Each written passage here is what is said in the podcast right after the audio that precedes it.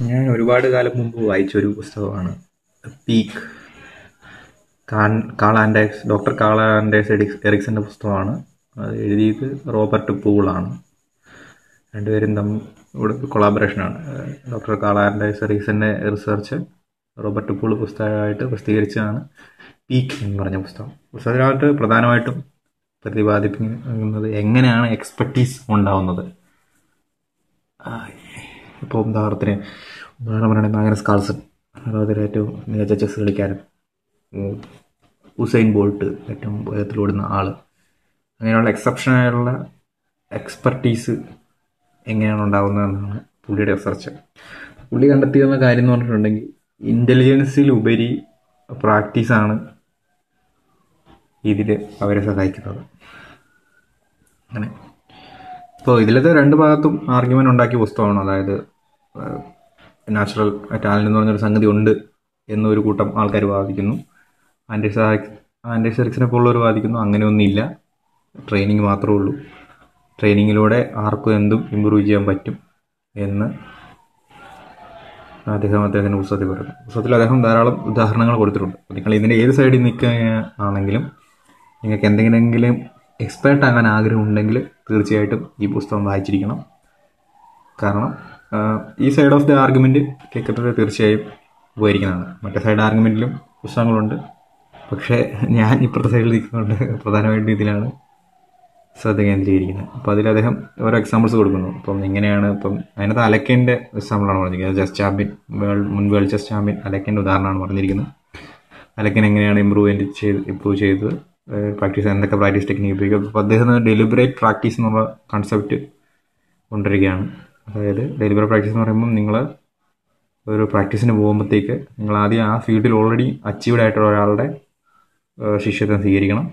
അയാൾ പറയുന്നത് കേൾക്കണം. പിന്നെ അയാൾ നിങ്ങൾക്ക് കറക്റ്റ് ഓരോരോ എക്സസൈസ് ആയിട്ട് സെറ്റ് ചെയ്ത് തരാൻ സാധിക്കുന്ന ആളായിരിക്കണം. അതായത് നിങ്ങളുടെ വീക്ക് പോയിന്റ് കണ്ടെത്തി കൃത്യമായ വീക്ക് പോയിന്റ് മാത്രം വർക്ക് ചെയ്യുക. അങ്ങനെ അടുത്തതിലേക്ക് മൂവ് ചെയ്യാം ഉദാഹരണം പറയുകയാണെങ്കിൽ നമ്മൾ സൈന നെഹ്വാളിനെ എടുക്കാം. ഈ പുസ്തകത്തിലുള്ളതല്ല ഞാൻ എന്റെ ഉദാഹരണം പറയണം. പുള്ളിക്കാരത്തെ പരിശീലിപ്പിച്ച് ശരിക്കും പുല്ലേല ഗോപിചന്ദാണ് ഗോപിചന്ദാണ് ആദ്യമായിട്ട് ഹൈ ലെവലിൽ ഷട്ടിൽ കളിച്ച ഈ ഷട്ടിൽ കളിച്ച ആൾ. ഗോപിചന്ദിന്റെ അക്കാദമിയിൽ നിന്നാണ് ഈ സെക്കൻഡ് ജനറേഷൻ നമ്മൾ ഇന്ന് അഭിമാനം കൊള്ളുന്ന താരങ്ങളെല്ലാം ഉണ്ടായിരിക്കുന്നത്. അപ്പം ഗോപിചന്ദ് ഒരു പൈനിയറാണ് അദ്ദേഹം ട്രയൽ ആൻഡ് വെച്ച് ഒരാ ഒരുപാട് കഷ്ടപ്പെട്ടത് കണ്ടെത്തുന്നു.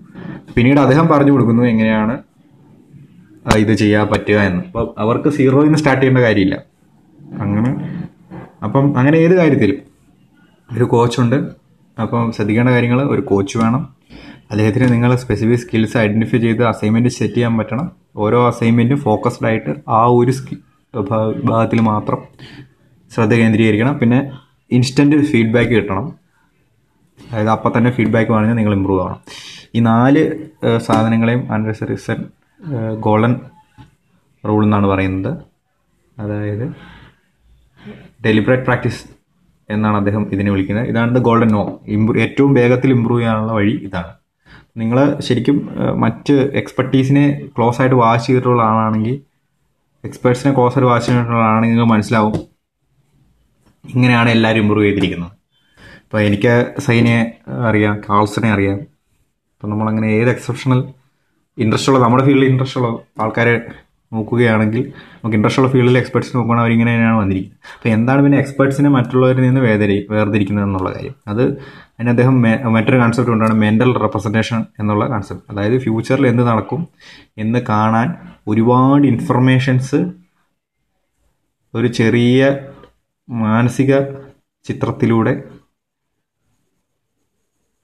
അവർക്ക് സാധിക്കും. അതാണ് എക്സ്പേർട്സിനും സാധാരണക്കാരും തമ്മിലുള്ള വ്യത്യാസം.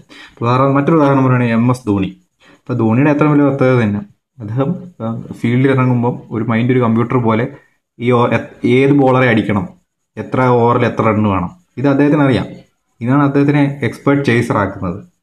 ഇപ്പോൾ ധോണി അദ്ദേഹം കാണുന്നത് പോലെ ആ കളി വേറെ ആർക്കും കാണാൻ പറ്റത്തില്ല. ഇപ്പോൾ ഇയാൾക്ക് രണ്ട് സിക്സ് അടിക്കാം. അങ്ങനെയൊക്കെ ധോണിക്ക് മാത്രമേ പറ്റുള്ളൂ. അത് ആ എക്സ്പെർട്ടീസ് അദ്ദേഹം പ്രാക്ടീസിലൂടെ ഉണ്ടാക്കിയെടുത്തതാണ്. അങ്ങനെ മാത്രമേ കഴിയുള്ളൂ. ഈ മെമ്മറൽ റെപ്രസെന്റേഷൻ ഉണ്ടാക്കിയെടുക്കുകയാണ് എക്സ്പെർട്ടീസ് ഉണ്ടാക്കാനുള്ള വഴി. അത് ഉണ്ടാക്കാനുള്ള ഏറ്റവും എളുപ്പ വഴിയാണ് ഡെലിബറേറ്റ് പ്രാക്ടീസ് അപ്പോൾ അങ്ങനെയുള്ള ധാരാളം ഉദാഹരണങ്ങൾ വളരെ വ്യക്തമായി ഈ ചെറിയ ആശയം തന്നെ വളരെ വ്യക്തമായി ഒരുപാട് ഉദാഹരണങ്ങളൂടെ നമുക്ക് വ്യക്തമാക്കി തരികയാണ്. ഇരിക്കുന്ന പുസ്തകത്തിൽ. തീർച്ചയായും എക്സ്പെർട്ടീസ് ആഗ്രഹിക്കുന്ന പ്രശസ്തി ആഗ്രഹിക്കുന്ന സെലിബ്രിറ്റി ആഗ്രഹിക്കുന്ന ഒരാൾ തീർച്ചയായിട്ടും വായിച്ചിരിക്കേണ്ട പുസ്തകമാണ് പീക്ക് അപ്പോൾ നിങ്ങളെന്തായാലും പുസ്തകം ട്രൈ ചെയ്യും. വായിക്കണം.